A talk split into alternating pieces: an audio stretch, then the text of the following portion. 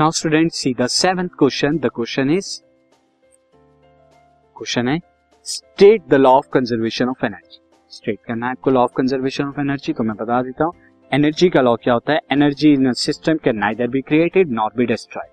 It can only transform from one form to another form. ये हमारा क्या होता है कंजर्वेशन. सेकेंड पार्ट में कहा है name the commercial unit of energy. Commercial unit of energy क्या होती है. Commercial unit of electric energy is kilowatt hour.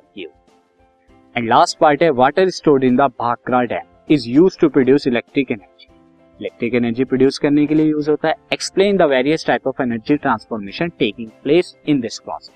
कौन कौन से एनर्जी ट्रांसफॉर्म हो रहा है इस प्लेस में. See water comes from the height. Height पर से आता है तो इसलिए potential energy stored in the dam. Potential energy stored हो जाती है हाइट की वजह से.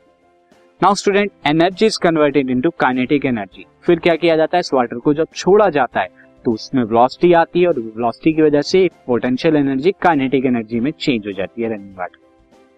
एंड ये फाइनली गेट्स मैकेनिकल एनर्जी में कन्वर्ट होती है टरबाइन से.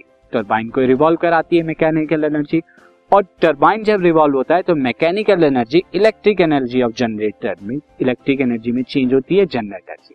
तो ये ट्रांसफॉर्म होते हैं स्टूडेंट यहाँ पर. This podcast is brought you by Hubhopper and Shiksha Abhiyan. अगर आपको ये पॉडकास्ट पसंद आया तो प्लीज़ लाइक, शेयर और सब्सक्राइब करें और वीडियो क्लासेस के लिए शिक्षा अभियान के यूट्यूब चैनल पर जाएं.